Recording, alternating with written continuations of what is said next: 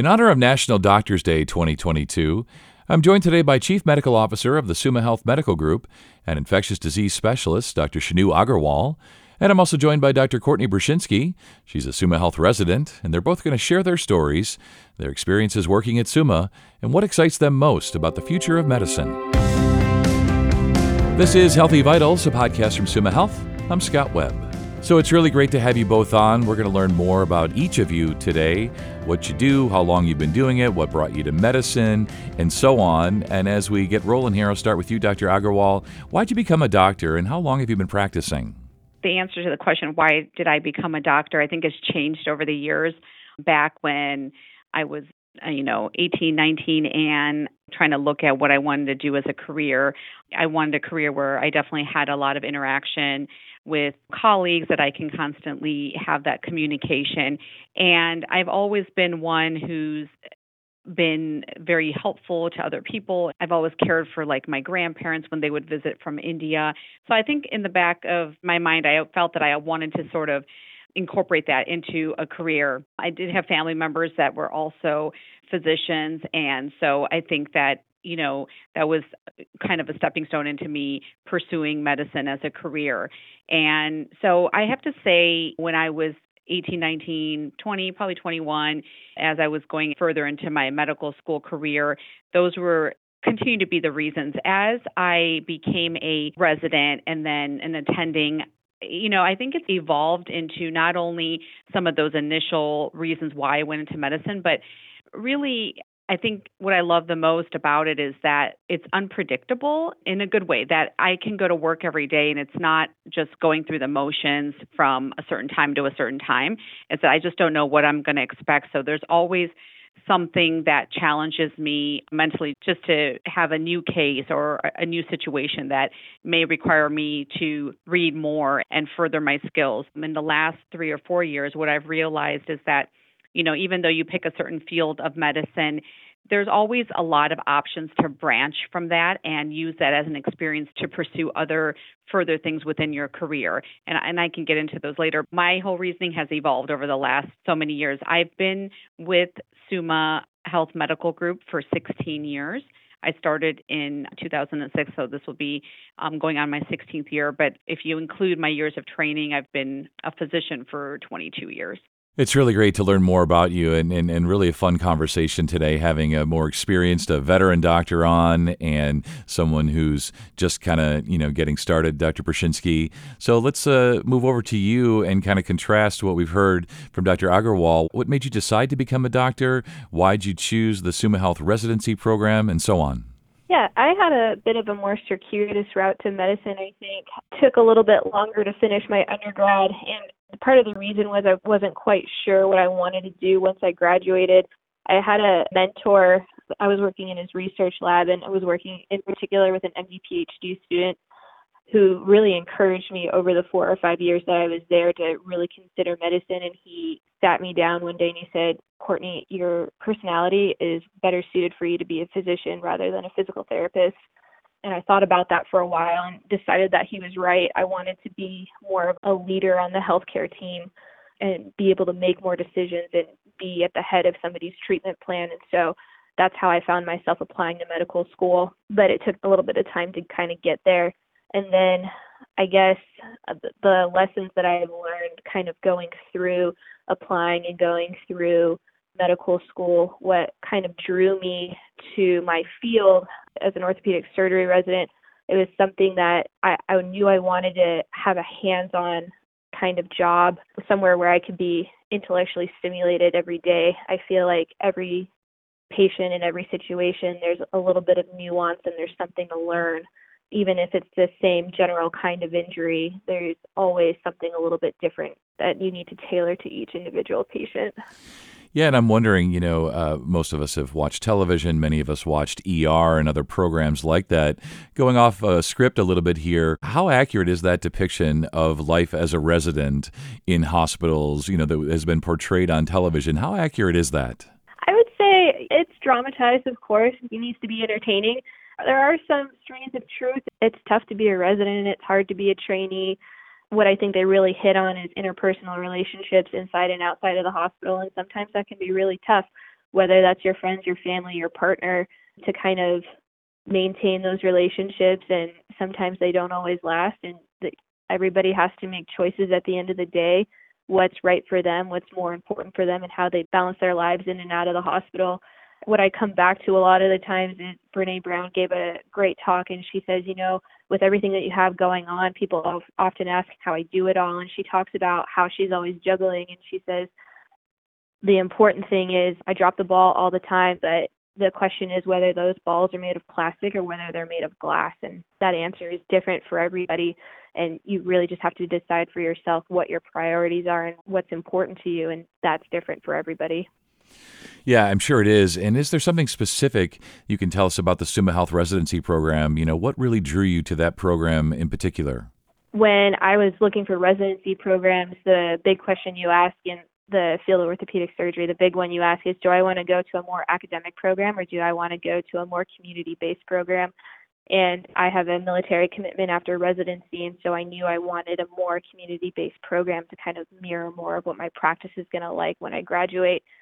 And that's one of the things that drew me to the Summa residency program. The other thing was their interview process was pretty unique. Typically, interviews are done and with batches of applicants. And the way that Summa did their interview process was they had an individual applicant come each day to really immerse themselves in the program and see what Summa had to offer. And I really appreciated that. I felt like somebody that they were genuinely interested in instead of one of 10 or 20 or even 30 applicants for that particular interview day. Yeah, I, I, can see why that would be appealing. And uh, Dr. Agarwal, why'd you choose to work and stay at Summa? You mentioned how long you've been there, and you know Dr. Brzezinski is saying what drew her to the Summa Health residency program. But as an employee, as somebody who's been there a long time, you know, who's been at this community-based hospital and this experience, maybe you can share that with listeners. I would say at Summa Health, you know, the environment itself makes it so attractive for their providers and staff to stay here. Throughout the 16 years that I've been here, it's always been a very collaborative approach on treating patients and you know, whether you're in my specialty, which is infectious disease, or your critical care or surgery or whatnot, I feel as though when we take care of patients, we all collaborate so well. There could be disagreements on how we manage and treat patients, but it's always done in a very professional and friendly sort of way. You're more discussing the case versus someone trying to one up the other provider. I experienced a little bit of it within my residency, which was at a different institution where it was, you know, a tertiary care center, and there's really that lack of communication. You really just write notes in the chart and you kind of move on. So I really like that collaborative approach that I see at Summa also the colleagues that I have now were hired pretty much at the same time and we've just been not only good friends, but the work environment. I mean, you've got to be able to come to work and enjoy those that you're working with. And I think that makes a big difference, um, especially during COVID. I spent so much time at the hospital that this was like my second family. And you need to be happy where you are, where you work. And then the other thing I would say is throughout the years, I felt like if there were any sort of visions I had for my office where I wanted to build. I ended up building like a travel uh, clinic for our travelers to make sure they got preventive health and vaccines. I had no pushback. I think that anytime you have a vision that it's only, you know, to better serve our patients, Summa has been very supportive of that. And they're also very supportive of their providers and staff wanting to pursue other areas within their career and they've always been supportive and very supportive on education for medical students and uh, residents. So if you want to start a new course or do something, I've never had any pushback from that aspect. So I think they really promote growth and opportunities for their providers. Yeah, it seems they do. And Dr. Brzezinski, you mentioned your mentor earlier who kind of helped you find your way from, uh, was it physical therapy to your career path now? Wondering if you go into a little bit more depth and maybe just in general for would be doctors, for future doctors. You know, you want to help people, right? You know, you want to cure people or whatever it might be, but how do you find your way to exactly what you want to do? I think the big question that you have to ask yourself is, and this is what we ask medical school applicants all the time, is why do you want to be a physician and not another sort of provider. Why not a nurse? Why not a therapist? Why not a PA or an NP? What makes you want to be a physician? And I think that takes a little bit of digging because there are many different roles within the hospital and on the healthcare team, and everybody wants to help patients and everybody wants to take care of them. Everybody has some affinity for human biology or anatomy or science. That's kind of why we're all drawn to the field, I think, initially. But what really separates, I think, people into their role on the healthcare team is how exactly they want to help people. And I think identifying what your reason is kind of helps push you into your role in the healthcare team. And for me personally, what really drew me to say I want to go to medical school as opposed to physical therapy or opposed to whatever role on the healthcare team was I want to be the person that's in charge of the treatment plan. I want to be the one that's driving this patient's care. I want to be the quarterback of the team. And that's why I decided medical school was the best place for me. Yeah, I love that. I love that analogy, kind of being the quarterback. And what would you tell somebody who's maybe not quite as far along as you are who's still looking to make these decisions, you know, maybe something that you wish you knew before you got started or before you started your residency program? I think once you decide that this is what you want and that you're willing to work for it, I think that you need to know that it's going to be hard and it's not meant to be easy. It's meant to challenge you because that's how you grow and that's how you get better. I think the other thing is you need to go into your education and your training with very clear priorities and understand that it means that you're going to have to sacrifice um, a part of your life and a part of your time, and you're not going to have time for all of the things that you would like to do, and you have to be okay with that. For myself, I had a very clear list of two or three things that were the most important to me. And as long as those two or three things got taken care of, everything else extra I got to do, I saw as a bonus. And I think that's part of the reason why I did well in medical school and I came to the residency and I was able to match into the field that I did because you have to be dedicated to those two or three things and say, I'm okay letting these other priorities go for a season while I focus on my goals and while I get through my training. Yeah, I, I, see what you mean. As long as you still have a little bit of time for Netflix, you know, do you still have time to relax and unwind and do a little binging? I, I certainly hope so. And uh, Dr. Agarwal, I want to ask you how medicine has changed since you started. You've been at it a long time, and do you think the field has become more inclusive or more diversified from when you started? And maybe you can give us some examples of just how medicine or hiring practices or all of this has changed uh, during your tenure. Yeah, medicine definitely has changed since when I started back in 2006. Just things like charting. I mean, charting was so different. For so many years, we did paper charts.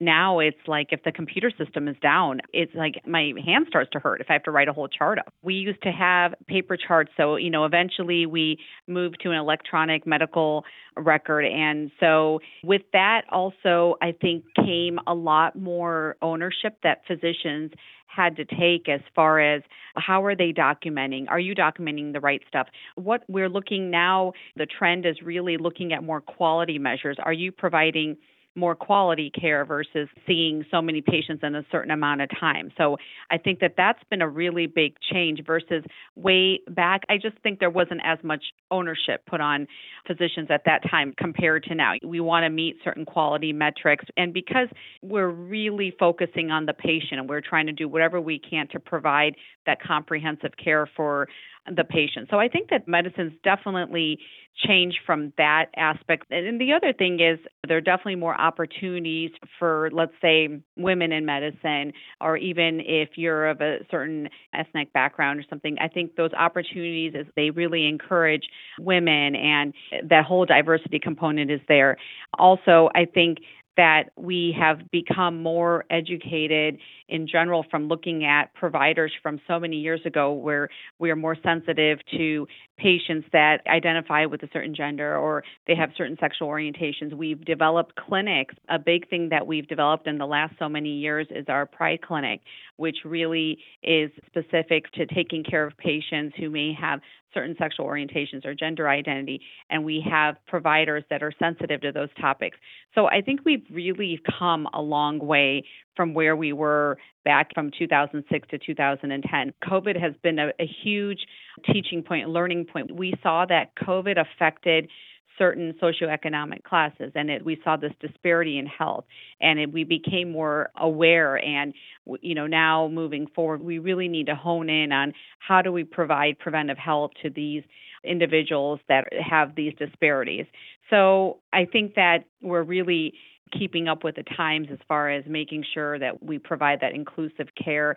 And so those inclusive opportunities are not only for our providers for their career growth, but I think we're becoming very inclusive as far as our patient population and where we need to hone in on where the care is needed. Yeah, I couldn't agree more, and uh, just so much to unpack there. But first of all, I have a 14 year old daughter who wants to be a doctor, so so great to have you know both of you on today, and I'm definitely gonna make sure that she listens to this. She'll like, tune out Dad, of course, as she always does, but hopefully she'll pay attention to the to both of you. And in regards to Summa, I've done podcasts on the Pride Clinic during COVID. You mentioned I've had two African American doctors on to talk about why it's difficult for African Americans Americans to be vaccinated, the natural distrust that African Americans have about vaccines and medicine and all of this. I've been really proud to host for Summa over these few years, which really started at the beginning of COVID, and just how proactive they've been and really trying to understand, as you say, the quality measures. How do we find out exactly what people and the community need, want, expect from us, and then deliver that to them? And, and I'm sure you're equally proud to, to be a member of the Summa community. Yes, especially during COVID, we went out to communities, provided vaccines, provided testing. I think over a weekend we did thousands and thousands of tests. So that's another reason I think being at Summa, they're very community focused, which I think is really important. I really think that their residents are getting some really good training. Being here at Summa is just a great segue in, into people having their careers and forming their careers and, and being a part of that community and helping the community that they're going to be a part of. Definitely. And Dr. Brzezinski, you know, I know that you mentioned that you're going to be serving after your time as a resident. You're an awfully ambitious young woman. It's pretty amazing to hear your story.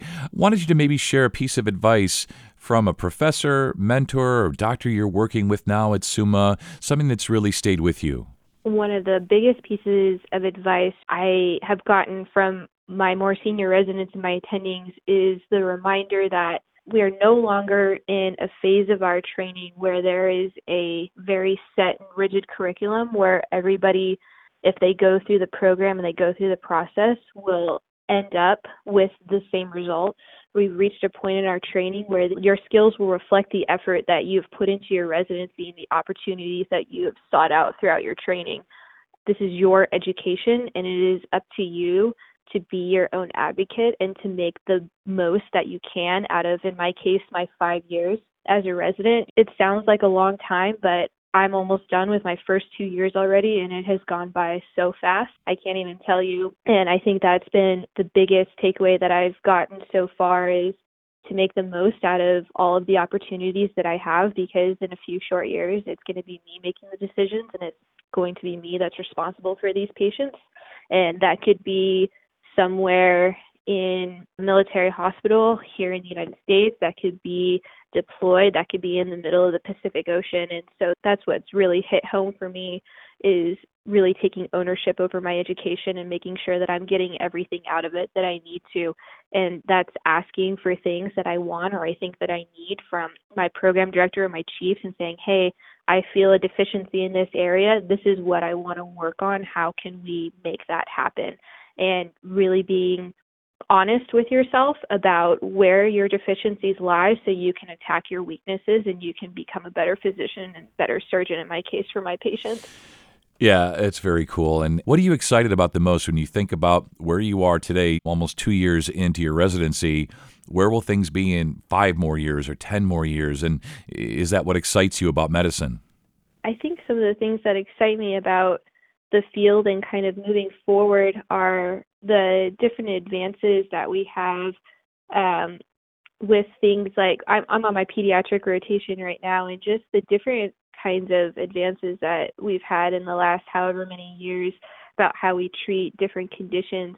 We have a clubfoot clinic, we have a brachial plexus clinic, and we have other congenital anomalies that we see every day at Akron Children's. And it's interesting to think how 10, 20, 30 years ago, outcomes for kids that had these different conditions were much poorer, and now we have better solutions for things like scoliosis or things like clubfoot or these other conditions that we see for these kiddos. I've really enjoyed this. Hopefully, you both have as well. Dr. Agarwal, I'm going to finish up with you. I want to ask you what keeps you motivated when times are tough? And we know that times have been tough over the last two plus years, even for an infectious disease specialist. And then also, what would be your advice to medical students that are beginning their medical journey, something that you wish you knew when you were younger before you got started? You know, I would say COVID definitely in the last two and a half years, especially in my specialty, was really tough. I think I was at the hospital, I think the first six or eight weeks every single day. And, you know, I was sort of learning in real time just with everybody else. I mean, I was trying to learn from what was happening in Michigan or some of the other states that were experiencing the big surges before it came towards us, and then trying to educate a whole bunch of people, other providers, nurses. And so I sort of became the point person in these last 2 years and and it was tough. I really wasn't seeing my family very much at all. But what did keep me motivated is that random email or that random text I would get from somebody and say, Thank you so much for what you're doing and keeping our mind at ease during these tough times. And that small encouragement made me want to do more. It was like the fuel I needed to keep going. And then also knowing that when I came to work, everyone was in the same boat. We were all trying to do the best for the limited resources we had with medications and whatnot for our patients. And all the clinical trials were still going on. So we didn't know if one treatment was going to work versus another and trying to have those discussions with families. So I think that knowing that everyone around you was in the same boat and that you were all together in this and again like going back to having that summa family it motivated me to do more and it really kind of took away from any sort of anger or if I was feeling low or I felt like things were tough. I think it kind of took away from that and it really made it better. So I would say that those were some of the things that kept me motivated. And advice for students, my big thing, I think when you're in medical school, you've got a bunch of friends, you're all hanging out, you're in the same boat, you're going to class together and whatnot. I think when you get into your fourth year and getting into residency, students branch out, they choose different specialties and whatnot. And I would say when you become a resident or become an attending, you know, depending on what specialty you are, sometimes you develop different sort of attitudes. Now that you're the leader, I think sometimes some folks may lose that humbleness or respectfulness for others. Never forget why you went into medicine. You went in to obviously take care of patients, but you're going to be a role model. I mean, a role model needs to be humble and respectful. So never forget, no matter what position you have within the hospital, whether you're in an admin position or you're the only provider that does a certain type of procedure, I think it's very important to not forget that. And also, always take care of yourself. And I wish when I was younger and stuff, I focused more time on myself. You know, I feel like I let certain things go. And I think it's important, whether it's you need that 20 minutes to watch a silly Netflix series or something like that, I think it's really important to keep you grounded and to keep your day going on. So you have to find time for self care to do something fun. I think that that's really, really important because the happier you are with yourself and how you feel about yourself, you're going to provide that best care to your patients and you're going to be that much of a better person that other people want to be around with at work. Yeah, well, that's perfect. This has been a really inspiring conversation today. I've loved just learning about you both and what brought you to medicine and what keeps you focused and what you're looking forward to. I wish we could speak all afternoon. I wish my daughter was here to be a part of the conversation. Uh, just uh, really inspiring. Uh, thank you both, and you both stay well. Thank you. Thank you so much. National Doctors Day is March 30th, 2022. Share your appreciation to the physicians in your life. Visit summahealth.org slash doctors day to send a digital thank you note. We're sure they'd be thrilled to know how their hard work and dedication has contributed to your health. And while you're spreading thanks and appreciation, we'd appreciate a share as well. Know someone who would enjoy listening to the Healthy Vitals podcast? Tell them about your favorite episode, and be sure to like and subscribe on your preferred listening app. I'm Scott Webb. Stay well, and we'll talk again next time.